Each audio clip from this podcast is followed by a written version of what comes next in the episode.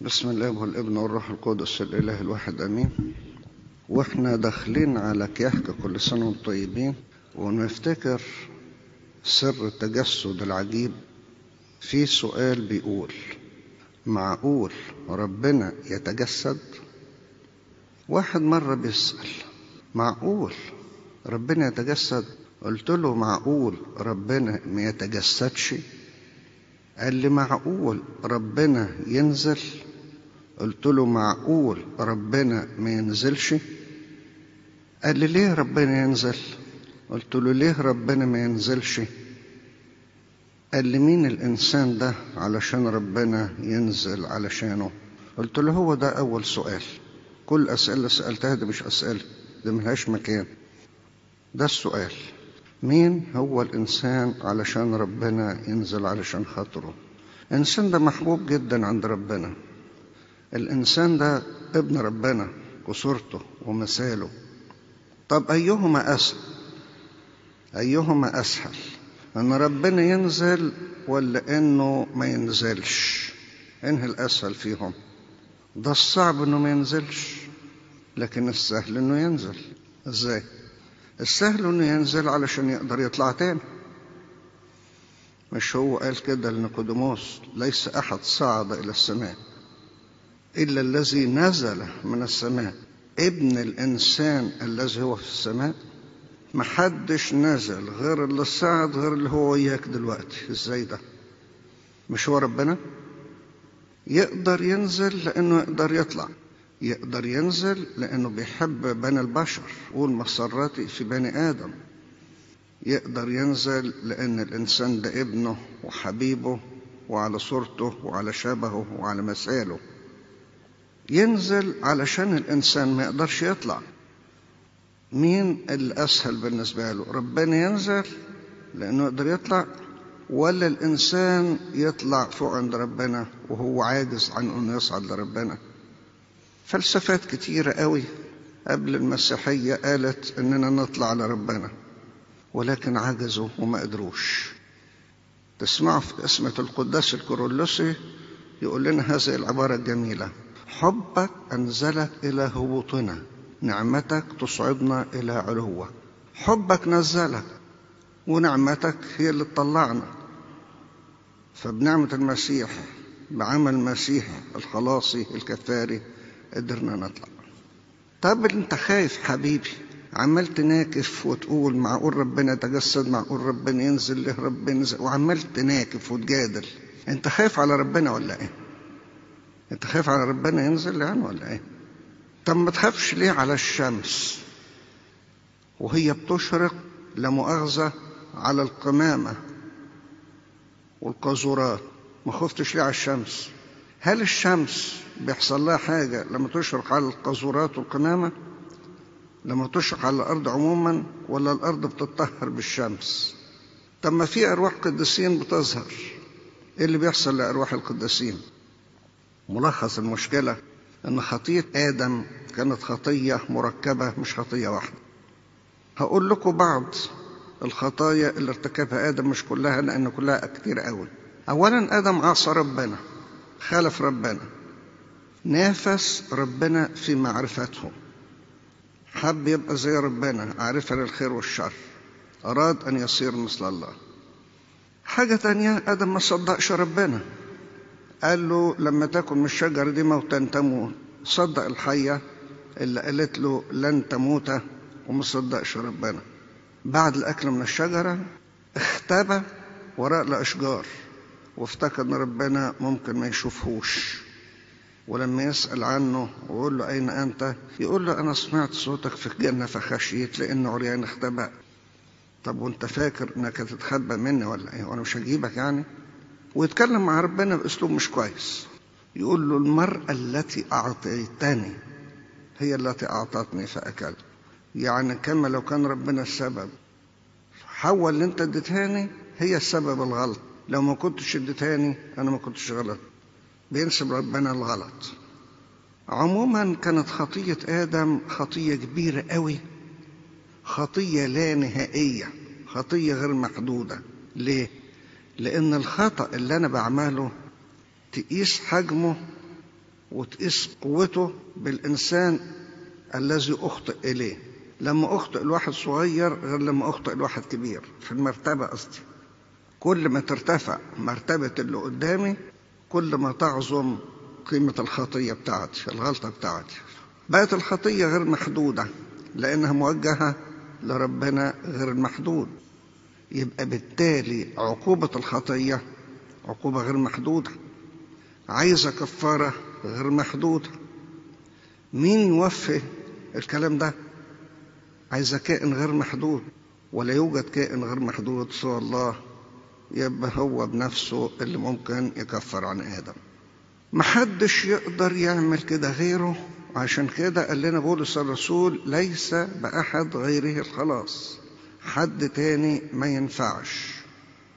عشان كده نصلي في القداس الغرغور ونقول لا ملاك ولا رئيس ملائكة ولا رئيس آباء ولا نبي. ما حدش ينفع. مين ينفع غيرك؟ حدش يسد في الموضوع ده. تقف قدامنا مشكلة. هل معقول ربنا ياخد جسد مادي؟ طب إيه المشكلة؟ ده مش فكر. مظبوط؟ ده فكر أفلاطوني. أفلاطون كان بيقول إيه؟ ربنا أعظم من أن يتعامل مع المادة. ربنا أكبر من كده. معقول ربنا يتعامل مع المادة؟ لا لا ما أظنش. الله مترفع عن المادة. لو ما تفتكروا معايا مشكلة أريوس. أريوس اتأثر بهذا الفكر وقال طب ربنا ما يقدرش يتعامل مع المادة. يعمل إيه؟ يخلق إله متوسط بينه وبين الإنسان. يخلق إله متوسط. هذا الإله المتوسط هو اللي يتعامل مع المادة لأن ربنا أكبر من أنه يتعامل مع المادة. طب مش ده تعدد آلهة؟ هو أريوس في تعدد الآلهة بهذا الفكر قال لك علشان كده خلق الابن مش ولد الابن خلق الابن كإله متوسط. يبقى الإبن أصغر من الآب. دي مشكلة أريوس. مشكلتك في إن ربنا ما يتعاملش مع المادة إيه المشكلة في المادة يعني؟ إحنا بنتعامل في الكيسة مع المادة مع المية والزيت والخمر والخبز. أليس بالخبز والخمر؟ إحنا بناخد جسد ودم ابن الله الحي. بيتقدس الخبز ويتقدس الخمر في الكنيسة ويصيران جسد ودم ابن الله. وناخده حياة وخلاص لينا كلنا. الزيت مش بناخد منه بركة ونترشم بيه. كمرضى ترشم بيه كميرون ونثبت فيه في المسيح وتترشم بيه كل أوان الكنيسة كل ما نستعمله في الكنيسة ويتقدس ويتخصص لخدمة الصلوات لا سواها بهذا الزيت. طب المية مش بتتقدس وتولدنا بالمعمودية؟ مش المية بنستعملها بركة في حياتنا وفي بيوتنا وبنصلي ثلاث قداسات في السنة على المية اللي بنسميها صلاة اللقان لأن بنصليها في حوض حوض اسمه لقان إيه المشكلة في المادة؟ إيه المشكلة ابن إن المسيح الإله ينزل ويعيش على الأرض الأرض ملعونة مين اللي قال الأرض ملعونة؟ الأرض اتلعنت في يوم من الأيام ولكن تباركت وتقدست مرة أخرى بحلول السيد المسيح وولدت عليها ومعيشته فيها ومعيشوا عليها. وبقت الأرض اللي بتقول عليها ملعونة ديت بقت مقدسة وهي اللي بتطلع لنا نتاج الكرمة العنب وبتطلع لنا الحبوب اللي بنعمل منها القربان. المشكلة دي الأرض صارت مثل السيدة العذراء. إذا كانت السيدة العذراء أنجبت لنا المسيح الإله فالأرض طلعت لنا الخبز والخمر اللي بيتحملوا لجسد ابن الله بتهيئ لينا قربان وخمر. طب في شوية أسئلة هنمر عليها بسرعة كده. في ناس بتعصر في هذه الأسئلة مع أنها أبسط من البساطة. لما السيد المسيح تجسد ونزل على الأرض هل السماء خلت من الله؟ كانت السماء ما فيهاش ربنا لما نزل على الأرض؟ نقول له هل الشمس لما بتدخل من الشبابيك اللي قدامنا ديت الشمس بتنحصر في الكنيسة اللي إحنا فيها ولا في القاعة اللي بنقعد فيها ولا في الحجرة اللي إحنا بنقعد فيها؟ ولا الشمس هي في مكانها ومالية نص الكرة الأرضية؟ طب هل ربنا ينفع يجوع ويعطش وياكل ويشرب وينام؟ طب وانت نسيت إن ربنا خد جسد ياكل ويشرب ويجوع ويعطش وينام؟ اللي بيتكلم بالطريقة دي بينسى عنصر الجسد. فالله المتجسد هو إله آه بس إله متجسد. هذا الجسد هو اللي كان بيجوع ويعطش مش اللاهوت اللي بيجوع ويعطش ويتألم وينام ويقوم مش اللاهوت لكن الناسوت. إنسان في كل شيء ما عدا الخطية طب ليه ربنا ما كانش ممكن يسامح آدم بكلمة خلاص مغفورة لك خطيئتك وانتهى الموضوع؟ طب ده عنصر من العناصر. طب وعنصر العدل ده نوديه فين؟ ربنا يرحمه. طب مش مفروض ربنا يعدل معه؟ الرحمة والعدل الاتنين يمشوا جنب بعض. مفروض ترحم آدم ومفروض تموت آدم. الاتنين يمشوا في خطين متوازيين. تتحل إزاي المشكلة؟ الرحمة بتقول يرفعه من الخطية العدل يقول نموته ونطرحه أرضا. الرحمة بتعمل خط رأسي. العدل بيعمل خط أفقي. بدل ما كانوا خطين متوازيين ده خط العدل وده خط الرحمة دخلهم المسيح الإله في بعضه وعمل خطين متعامدين الرحمة بتقول نطلعه لفوق نرحمه. العدل بيقول نطرحه أرضا ونموته. تحققت النبوة داود النبي اللي بيقول الحق والرحمة تلاقيا تلاقيا فين؟ تلاقيا في الصليب.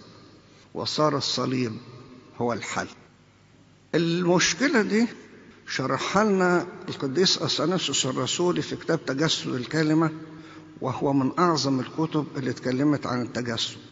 قال لنا الضربة كانت موجهة ضد الله شخصيا مش ضد آدم. كانت الضربة موجهة ضد رحمة الله ضد عدل الله ضد حكمة الله ضد ذكاء الله ضد قوة الله ضد كرامة الله. هقولهم بشيء من التفصيل شيء قليل. كانت الضربة موجهة ضد رحمة الله. تخلق إنسان ولما هذا الإنسان يخطئ ما ترحمهوش. وده كلام ده. إيه المشكلة التانية؟ ضد عدل الله. أنت قلت إذا أكلت موتا تموت. وتيجي تسامحه؟ فين العدل؟ فين كلمتك؟ نفذتش كلمتك ليه؟ ضد حكمة الله. إزاي؟ ما فكرتش؟ في إن هذا الإنسان ممكن يخطئ. أنت عملت الكلام ده بدون حكمة ولا إيه؟ كانت الضربة ضد ذكاء الله. وجدت مشكلة. أنت خلقت آدم وآدم عمل مشكلة. حل بقى إذا كنت تعرف. تعرف تحل ولا لأ؟ فين الذكاء؟ ضد قوة الله. حصلت مشكلة. تقدر تحل ولا لأ؟ تعرف تحل غير تقدر تحل. في ذكاء وتعرف تحل في قوة وتقدر تحل ورينا هتعمل إيه. ضد كرامة الله. انت خلقت انسان على صورتك. معقول تترك هذه الصورة تتشوه؟ وفين كرامتك يا رب؟ إزاي ربنا في الحالة دي تسامح؟ في نقطة تانية مهمة قوي. الطبيعة التي فسدت تتصلح إزاي؟ إذا كان لابد من حل. هو اللي حصل. كان ربنا بنفسه لازم يتدخل. وياخد جسد الإنسان ويقوم بعمل الفداء. بس مش أي حد يقدر يعمل هذا العمل. لازم تتوفر فيه شروط معينة. أن يكون إنسان أن يكون قابل للموت أن يكون غير محدود أن يكون بلا خطية أن يكون خالق. طب ومين يقدر يعمل الكلام ده كله؟ ما فيش غير ربنا. لازم يكون إنسان. لماذا يجب أن يكون إنسان؟ لأن اللي أخطأ إنسان. عشان كده القديس عروس زي ما بقول من شوية لا ملاك ولا رئيس ملائكة ولا رئيس أباء ولا نبي ما ينفعش. لازم يكون إنسان لازم يكون من نفس الجنس الذي أخطأ. ويكون قابل للموت عشان ينفذ فيه حكم الموت. إيه اللي يقبل الموت؟ مين يقبل الموت؟ الإنسان لأن اللاهوت لا غير قابل للموت. ويكون غير محدود مفيش حد غير محدود غير ربنا. فيعمل إيه؟ الإله غير المحدود؟ ياخد جسد محدود. علشان لما يحصل ويموت يبقى الكفارة اللي قدمها ديت غير محدودة لأنها موجهة ضد الله غير المحدود وأن يكون بلا خطية. ومين اللي بلا خطية؟ المسيح الإله اللي وقف يقول من منكم يبكتني على خطية. ويكون خالق عشان يقدر يجدد الطبيعة التي فسدت. وهكذا. بنسوته يموت وبلاهوته يقيم من الموت. بنسوته ممكن يموت وبلاهوته المتحد بنسوته يقدر يقيم من الموت. طب والمغفرة تحصل إزاي؟ ده دور الكهنوت بقى ده دور الكاهن في الحالة دي يعمل إيه؟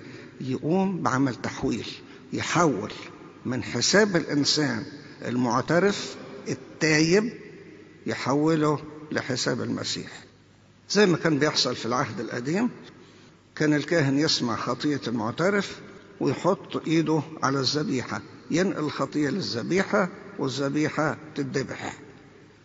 علشان كده الكاهن يسمع اعتراف المعترف اللي جاي تايب ويحطها على المسيح مش علشان يموت مرة تانية لأنه مات مرة واحدة فوجد فداء أبديا والدم موجود لحساب الإنسان الخاطئ التايب المعترف بغلطته اللي مقدم توبة من قلبه.